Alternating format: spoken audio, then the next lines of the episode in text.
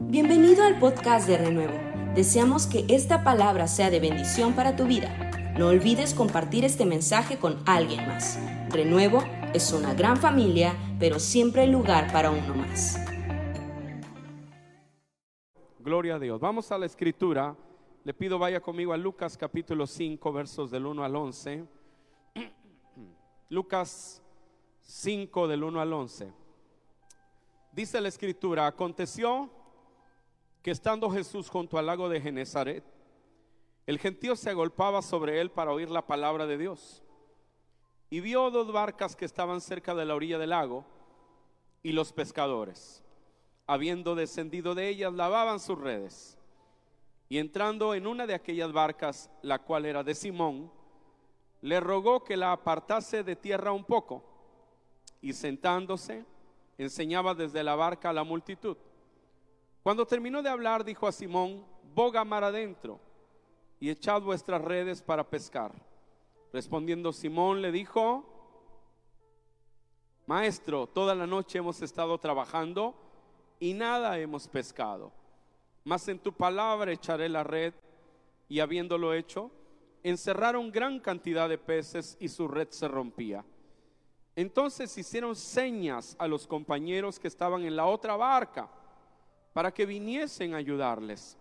Y vinieron y se llenaron ambas, barcas de tal manera que se hundían. Viendo esto, Simón Pedro cayó de rodillas ante Jesús diciendo, apártate de mí, Señor, porque soy hombre pecador. Porque por la pesca que habían hecho, el temor se había apoderado de él y de todos los que estaban con él. Y asimismo de Jacobo y Juan, hijos de Zebedeo, que eran compañeros de Simón. Pero Jesús le dijo a Simón, no temas, desde ahora serás pescador de hombres. Y cuando trajeron a tierra las barcas, dejándolo todo, le siguieron.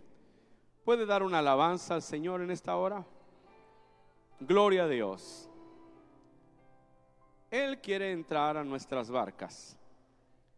Esta es la historia de un avivamiento.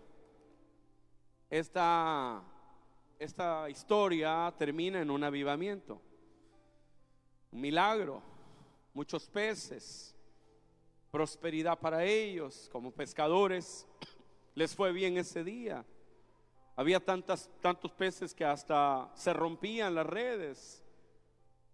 Si habláramos de la vida de la iglesia, diríamos que ese fin de semana hubo un movimiento de Dios extraordinario y muchas vidas fueron tocadas y fueron sanadas y fueron liberadas y el Señor levantó ministerios y activó dones.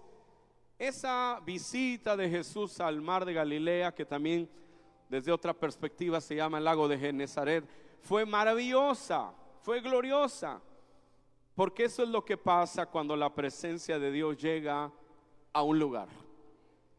Y Dios quiere traer su presencia a nuestras vidas, no porque Él es omnipresente, porque Él está en todos lados, Él está en el zócalo y está en el sur de la ciudad y está en el oeste y en el norte, pero hay algo más que tiene que ver con la manifestación de su presencia. El Dios que tenemos es omnipresente, pero Él manifiesta su presencia de forma sobrenatural y eso es lo que nosotros estamos orando que suceda en nuestras vidas. Sin embargo, este milagro de la multiplicación de los peces, de la pesca milagrosa, curiosamente empieza con un tema que muchas veces es incómodo para muchos cristianos y es el tema de dar. Porque todo el milagro comienza con una ofrenda. La ofrenda de que llega Jesús y pide prestada una barca que no se usaba de púlpito, sino que se usaba como instrumento de trabajo. Él llega a una empresa de pesca y dice, necesito que me dejes entrar a la empresa y me dejes usar la empresa para que mi reino sea conocido. Y eso implicaría en un momento como hoy algunos ajustes a nivel administrativo para que parte de eso fuese usado para el reino de Dios. A nosotros porque nos educó un sistema así muy materialista y somos en cierto sentido presa de esta corriente de pensamiento, el materialismo. Nos cuesta trabajo unir estas dos cosas, pero a la luz de una cosmovisión bíblica, trabajo es adoración. Diga conmigo, trabajo es adoración. Muchos separamos trabajo y vida de iglesia, trabajo y vida con Dios, pero para Dios trabajo es adoración. No hay una diferencia entre asistir a la iglesia e ir a una empresa en el sentido de que en ambos lugares yo debo manifestar el poder de Dios y manifestar la gracia, el llamado, el don y el ministerio que Dios me ha dado. Así que eso empezó porque el Señor le pidió a Pedro que él pusiera parte de su empresa al servicio de Dios. Y ahí vino el todo el milagro. Ahora, no llegó un día donde él estaba vendiendo mucho. Como muchas veces en la Biblia, llegó cuando no se lo esperaban, cuando no había suficiente, cuando había poco. Pero el Señor, aunque había poco y no habían eh, eh, pescado y podían volver a ir a pescar, Él pidió una barca. Es como que Él llega a la empresa tuya, la mía, cuando no estamos ganando mucho, cuando no tenemos muchos clientes, cuando no nos han pagado, cuando hicimos trabajos pero no ha llegado el cheque del trabajo que hicimos, etcétera, etcétera, etcétera. Pero Pedro dijo, está bien, y ahora la barca se convirtió en un púlpito. Él tiene el poder para usar de púlpito una plataforma como esta o para que el púlpito sea una empresa o un puesto en cualquier estrato social donde nosotros estemos. Él puede usar cualquier sitio para mostrar su gloria. Él puede manifestar su presencia aquí y también en el puesto que tú tienes, en la empresa que tú tienes, en la habilidad que tú tienes, en el capital intelectual que tú tienes. Y esas son iglesias. Pensar así, entender así la vida cristiana, nos hace una iglesia del reino de Dios. En, en el mensaje de Jesús encontramos que Él anunciaba el reino de Dios. Muchos de nosotros predicamos solo el evangelio de la salvación, pero no siempre predicamos el evangelio del reino. Y lo que Jesús hablaba insistentemente era el evangelio del reino. Hablar de una iglesia de reino es una iglesia que se entiende iglesia en todas las áreas de su influencia. Esa iglesia gana almas. Esa iglesia ora por enfermos en las oficinas, en la gasolinera. Esa, eh, esa iglesia lleva el poder de Dios a los vecinos y lo lleva con la familia y lo lleva a cualquier lugar donde la iglesia está. Ahí va Jesús. Él dijo, el reino de los cielos está entre vosotros. Hablaba de él mismo. El reino de Dios es todo lugar donde Jesús está. Jesús está aquí, aquí está su reino. Y en su reino hay poder, hay victoria, hay libertad. En su reino hay milagros. En su reino los muertos resucitan. En su reino lo que está seco reverdece. En su reino lo que se marchitó y no tiene futuro va a volver a la vida. En el reino de Dios no hay imposibles. En el reino de Dios todas las cosas son posibles. Usted está en el reino de Dios debe esperar un milagro, debe esperar que Dios traiga lo que Él ha planeado hacer en tu vida. Usted está en el reino de Dios, debe creer que este día es un día en el que Dios está con usted y Dios quiere tocarle y quiere ministrar a su vida. Empieza con una ofrenda, porque todas las ofrendas no se tratan de dinero, las ofrendas se tratan de tu vida. Toda ofrenda está conectada con tu vida. Realmente cuando tú das unas monedas o das tu capital intelectual para algo, o en el caso de Israel que daba su ganado o sus semillas, toda ofrenda está conectada con tu corazón. Antes de Dios llegar a tu cartera, Dios llega a tu corazón y lo conquista. Y eso te bendice porque no solo tiene que ver con dar para Dios, sino tiene que ver con cómo distribuimos sabiamente para bendecir nuestra casa. Antes el dinero se quedaba en la cantina, se quedaba en la droga, se quedaba en el, en el casino, se quedaba en el pecado. Pero ahora cuando viene el reino de Dios a tu vida, Él va a pedir ser el dueño de lo que tú tienes. Y no lo va a pedir para quitártelo, lo va a pedir para que ahora el reino de Dios cambie nuestra vida económica y eso transforme la forma en la que nosotros vivimos. Así que dejar que Dios use tu barca es mejor que dejar que el diablo use tu barca. Dejar que Dios entre a nuestra barca, que su presencia entre. El mejor mensaje que nunca se ha escuchado va a escucharse desde tu barca. El mejor mensaje que tus amigos no han escuchado se va a escuchar desde tu barca. Ese día, el lago de Genezaret, esa barca se convirtió en un templo donde la gloria de Dios manifestó su poder. ¿Cuántos queremos que ese poder se manifieste no solo en mi corazón, sino en mi matrimonio, en la familia, en mis negocios, en la escuela, en el trabajo que yo tengo, que la gloria de Dios se empiece a mover allí? ¿Alguien me dice amén en esta hora? Porque Dios quiere hacerlo. Dios quiere convertir esa barca en un templo donde el poder de Dios se mueva. Hay milagros que usted no ha visto todavía que Dios va a hacer. Y serán los mejores milagros que usted nunca ha visto antes. Pero necesitamos dejar que su presencia entre, porque la presencia de Cristo puede cambiarlo todo. Cuando la presencia de Dios entra, siempre nos lleva más profundo. El milagro no sucedió en la orilla. El Señor le dijo a Pedro, sí, no has pescado nada, pero ahora boga mar adentro.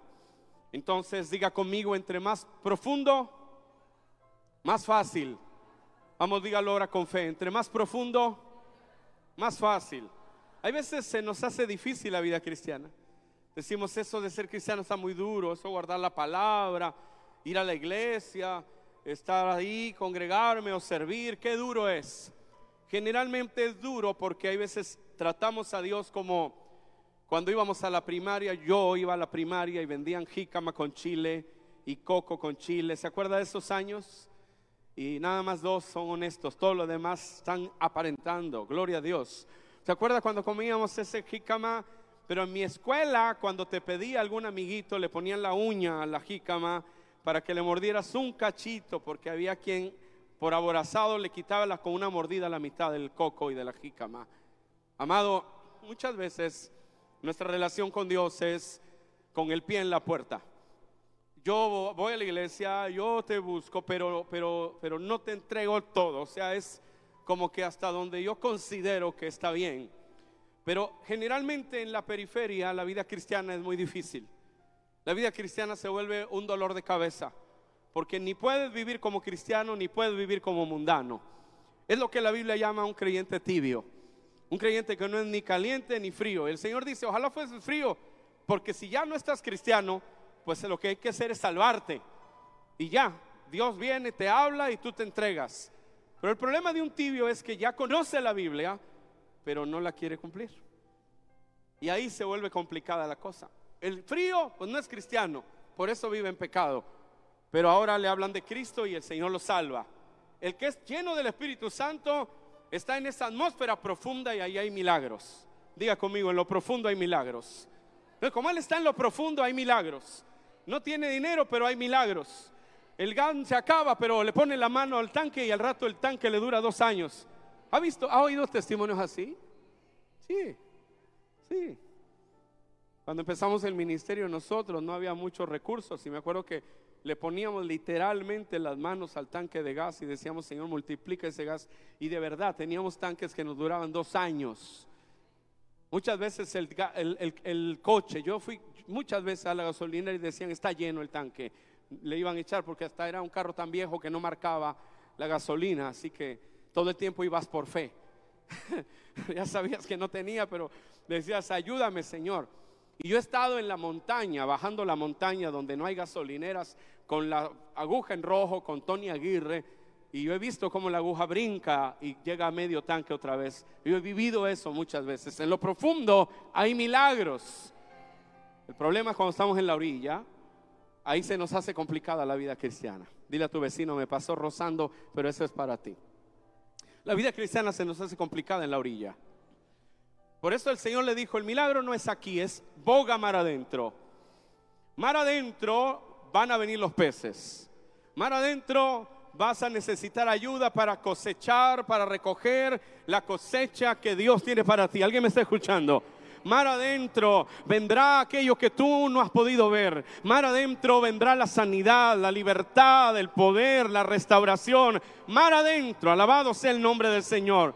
Por eso creemos que este es el año del Espíritu Santo en el que vamos a enfatizar que persigas al Espíritu Santo, que te vuelvas un Eliseo, que le diga a tu Elías, no te dejo hasta que hasta que no caiga sobre mí esa doble porción. Alabado sea el nombre del Señor, que te vuelvas esa Ruth que diga, no me digas, no me digas que te deje y que me aparte de ti, porque tu pueblo será mi pueblo y tú serás mi Dios y solo la muerte hará división entre nosotros. Vuélvete alguien que persiga la presencia de Dios. Vuélvete un Jacob que diga, no te suelto hasta que no me bendiga. Alabado sea el nombre del Señor. Alguien que diga, Señor, yo quiero ver tu unción en mi vida. No te suelte hasta que el poder de Dios venga, hasta que nuevas lenguas salgan de tus labios. No te suelte hasta que rompa Dios los yugos, hasta que se pudran las cadenas que están estorbando. Entre más profundo es más fácil todo. Esta historia nos recuerda que lo mejor comienza, escucha, cuando termina la prédica. Porque Jesús se subió a la barca y predicó. ¿Y qué estaban haciendo los pescadores? Lavaban las redes. Pero ahí no había milagro. El milagro llegó cuando terminó la prédica. Empresarios que están aquí, tú necesitas la palabra de Dios primero. Gloria a Dios por este silencio. Empresarios, profesionales que están aquí, profesionistas, gerentes que están aquí, mujeres y hombres de negocios, tú necesitas la palabra primero. No es primero tu trabajo, no es primero te acabo esta chamba y entonces busco a Dios. Es al revés. Es primero oigo la palabra y luego mi empresa es bendecida. ¿Por qué? Porque prosperidad, escucha eso, diga conmigo fuerte, prosperidad. Oh, vámonos, dígalo con fe. Prosperidad. Amado, prosperidad no es cuántos ceros tiene el cheque que tú recibes. Prosperidad no es dinero. Tú puedes tener un negocio y puedes estar vendiendo mucho, pero no estar próspero porque tu vida está disminuida, desgastada. Tu matrimonio, tu familia, tus hijos. Hay miles y miles y miles de personas que lo único que han logrado en la vida es dinero, pero no han logrado un hogar, no han logrado un matrimonio fuerte, no han logrado hijos de los que ellos se sientan orgullosos. La historia está llena de hijos que han matado a sus padres por poder, porque no es el tema cuánto dinero hay en la cuenta del banco de la familia, sino cuánta prosperidad hay en tu vida. Y la Biblia dice que el hombre que teme a Jehová, su descendencia será poderosa en la tierra. Entonces hay veces que vivimos solo para hacer dinero y nos equivocamos. El dinero no lo es todo, pero su presencia sí.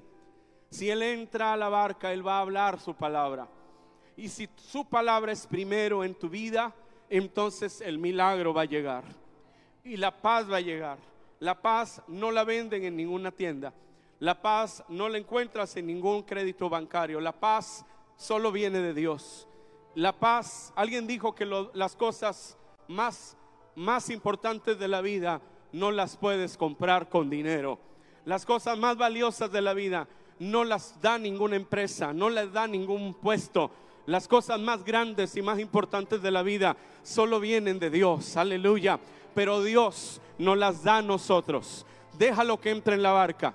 Déjalo que su presencia llene la barca. Déjalo que su palabra salga de sus labios. Oye la palabra primero. La palabra es primero. La voz de Dios es primero. La revelación de Dios es primero. Si eso es primero, entonces lo segundo será que verás a Dios exaltarte sobre todas las naciones y no por ser tú un pueblo mejor que otros, sino por su misericordia y por su favor sobre ti. Él te exaltará. Alabado sea el nombre del Señor.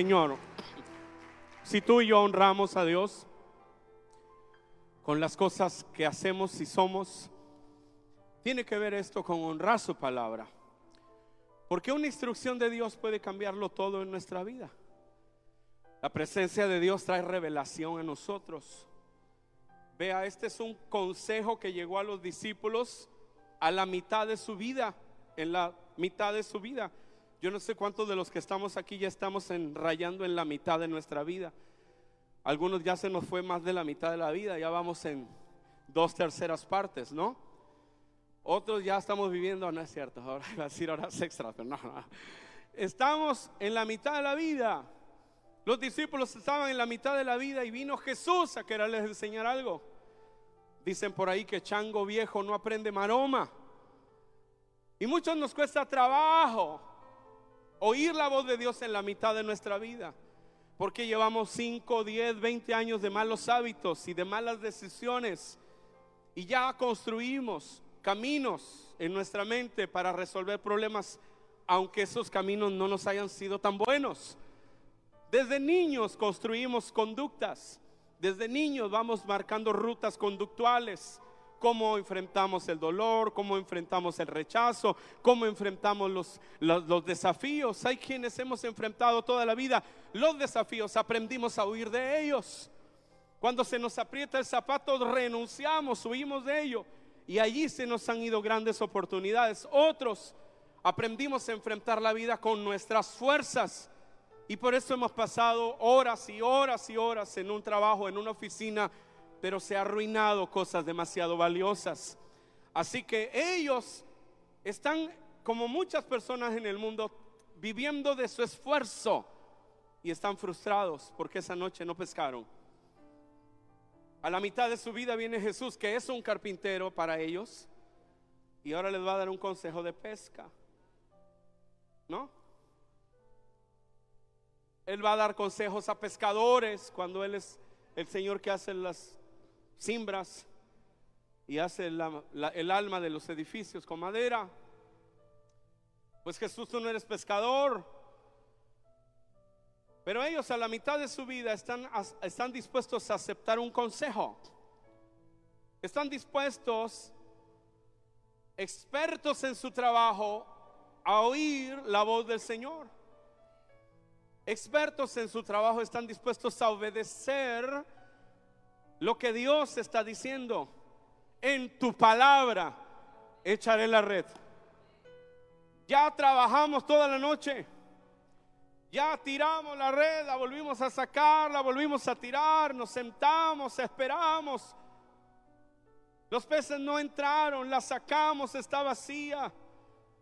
Ya hablé con mi hijo, ya hablé con mi marido, ya hablé con el banco, ya hice todo, prendí una veladora a fulano, a mengano.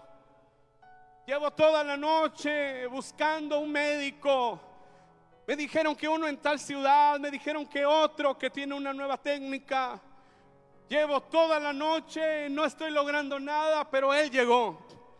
Su presencia es el inicio de tu nueva temporada.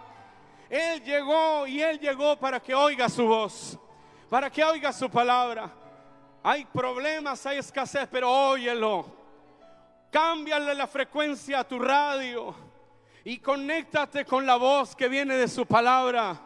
Has oído la voz de alguien que dice no tienes cura. Has oído la voz de alguien que dice no tienes remedio.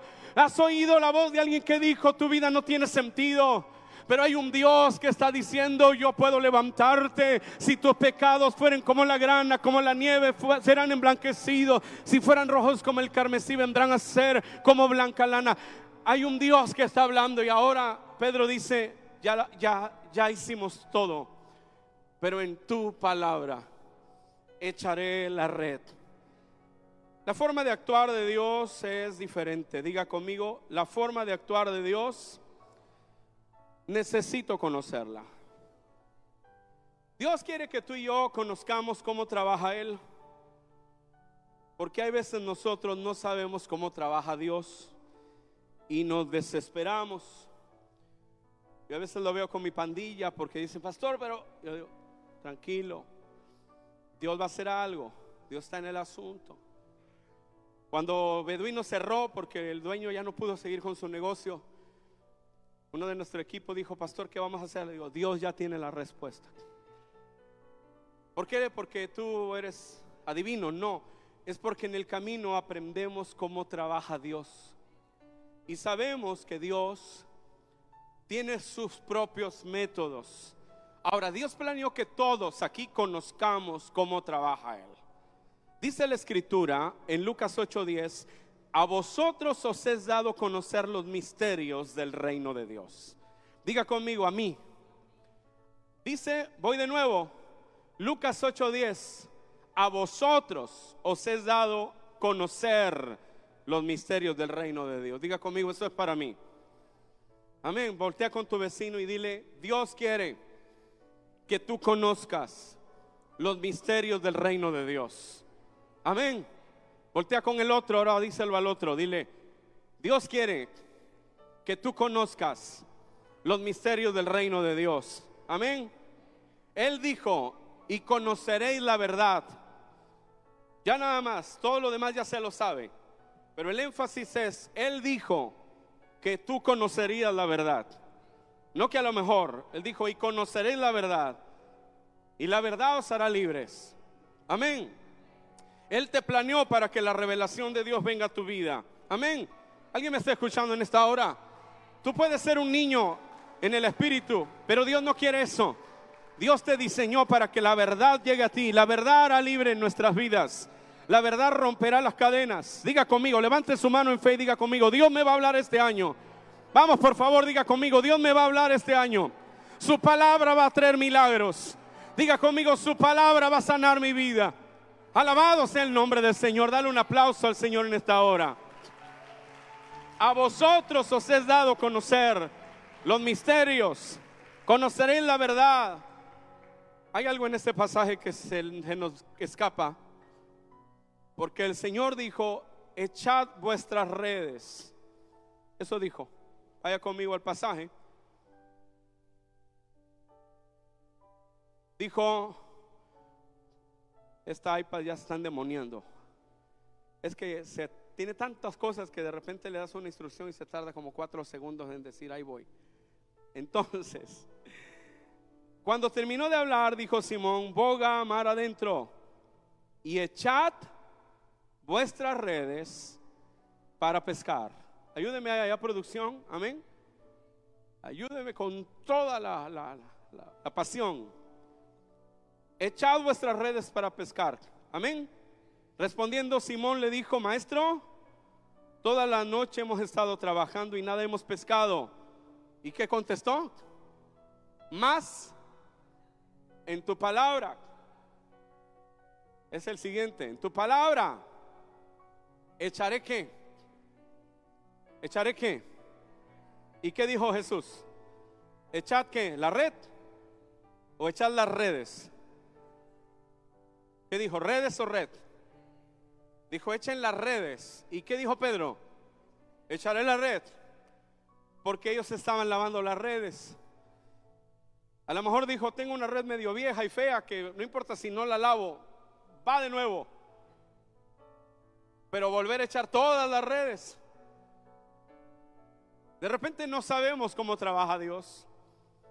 Y nosotros hacemos como aquel rey a quien el, el, profeta Eliseo le dijo, con las flechas golpea el piso y nada más lo hizo unas cuantas veces. Pedro no sabía cómo trabaja Dios, así que echó la red nada más. Y aún con eso tuvo una gran pesca. ¿Qué hubiera sido si hubiera echado las redes, como el Señor le dijo? Más adelante en la vida de Pedro sucedieron cambios. Mateo 17, 27. Fueron a cobrarle los impuestos a Jesús. Diga conmigo, Jesús pagaba impuestos. Diga conmigo, aunque yo sé que eso va así como que a doler, pero diga, Jesús pagaba también los diezmos. ¿De verdad dónde dice eso la Biblia? Lo dice la Biblia aquí, teólogos que están aquí, yo tengo dos, tres teólogos aquí tremendos, ¿verdad? ¿Él daba diezmos o no? Sí daba. Porque cuando está en Lucas 4, que llega a la sinagoga, los que administraban la sinagoga eran los fariseos, estrictos, estrictos en la ley ellos no hubieran puesto a nadie a participar en el programa si no fuera un cumplidor de la ley. Y Jesús dijo, yo no vine a abrogar la ley, yo vine a cumplirla. Así que Jesús debió de haber hecho todo sin falta de nada para que ese día le dieran a leer el rollo del libro del profeta Isaías.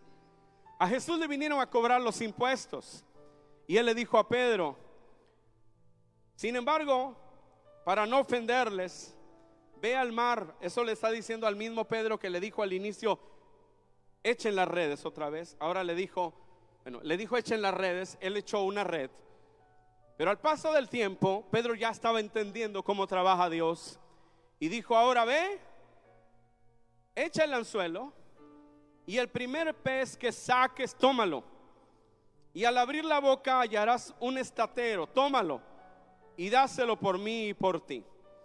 Esta era una moneda con la que se podían pagar los impuestos de ambos. Le dijo, eche el anzuelo en el mar. Le pregunto, ¿le dijo en algún momento ponle carnada? No dijo eso. Este es un pescador que tira un anzuelo sin carnada y saca un pez y adentro tiene la moneda con la que va a pagar lo que necesita pagar. ¿Quién hace locuras como esas? La gente que sabe cómo trabaja Dios y está conectada en la frecuencia de cómo trabaja Dios, amado hermano. Los milagros que usted nunca ha visto vendrán cuando usted y yo oímos la voz de Dios y aprendemos los misterios que Él dijo que nos es dado conocer. Clama a mí, yo te responderé y te enseñaré cosas grandes y ocultas que tú no conoces. Nadie puede cambiar tu familia. Dios puede, ni el mejor consejero puede, solo Dios puede. Nadie puede cambiar tu cónyuge, solo Dios puede, nadie más. Pero tú y yo, en vez de estar con nuestras manos, con nuestros miedos, con nuestras angustias, tratando de resolver lo imposible, tenemos que aprender a oír cómo trabaja Dios. Y eso solo sucede en la presencia de Cristo. Deja que Cristo entre. Valora la presencia de Cristo. Abraza la presencia de Cristo. Persigue la presencia de Cristo hasta que como Obededón su presencia llegue a tu casa y alguien diga su casa fue prosperada. Alabado sea el nombre del Señor. Aleluya. Esa metodología que Dios tiene para obrar milagros no solo nos va a cambiar, sino nos va a hacer gente de vida, de abundancia y de influencia. No habían pescado nada y luego pescaron. Y luego pescaron tanto que hasta tenían para compartir. Y llamaron a otras barcas, vengan a nuestra pesca. Esta semana eso es lo que Renuevo está haciendo. Nosotros estamos diciéndole a nuestros hermanos de la iglesia aquí, vengan a nuestra pesca. Dios está haciendo algo y le estamos diciendo sin decirlo a otros pastores, a otra congregación que renta este lugar con nosotros, dejen que el manto también les bendiga. Y eso es una, un acto de fe un acto profético.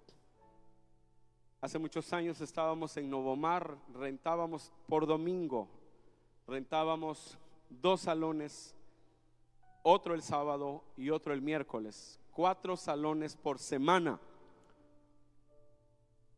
Y de repente vino una congregación pequeñita y rentó el salón de enfrente, con pasión con el pastor Miguel. Era un cuartito como para 40 personas, 30 quizás. Nosotros rentábamos y éramos como 400 personas en aquel entonces. Y yo crucé la, el pasillo, nos separaban 5 metros o 4. Y fui con el pastor Miguel y le dije, Miguel, qué bueno que estás aquí. ¿Te podemos ayudar en algo? ¿Tienen músicos? Porque si no puedo decirle a alguno de los muchachos que venga a ayudarte todas las mañanas. ¿Tienen maestros de niños? Porque si no puedo decirle a alguna de las maestras que venga a dar la clase para tus niños. Porque ellos eran un puñito que estaba empezando. Casi todas las personas tendrían temor o dirían aquel pastor está creciendo más, o ¿por qué crecen ellos y yo no? Pero los actos proféticos tienen que ver con oír la voz de Dios y saber cómo trabaja Dios. Así que Dios permita que esta iglesia se convierta en una casa de fe que bendiga a muchas otras congregaciones y que ellos encuentren en nosotros como iglesia un corazón como el de Jesús, que ama sus vidas, ama no una congregación, sino ama a la iglesia, porque solo hay una iglesia. No hay dos ni tres, solo hay una. Y es la iglesia de Cristo. ¿Puede estar de pie, por favor? Gracias por quedarte con nosotros hasta el final de este mensaje. Te esperamos en nuestro próximo podcast. Renuevo es una gran familia, pero siempre hay lugar para uno más. Bendiciones.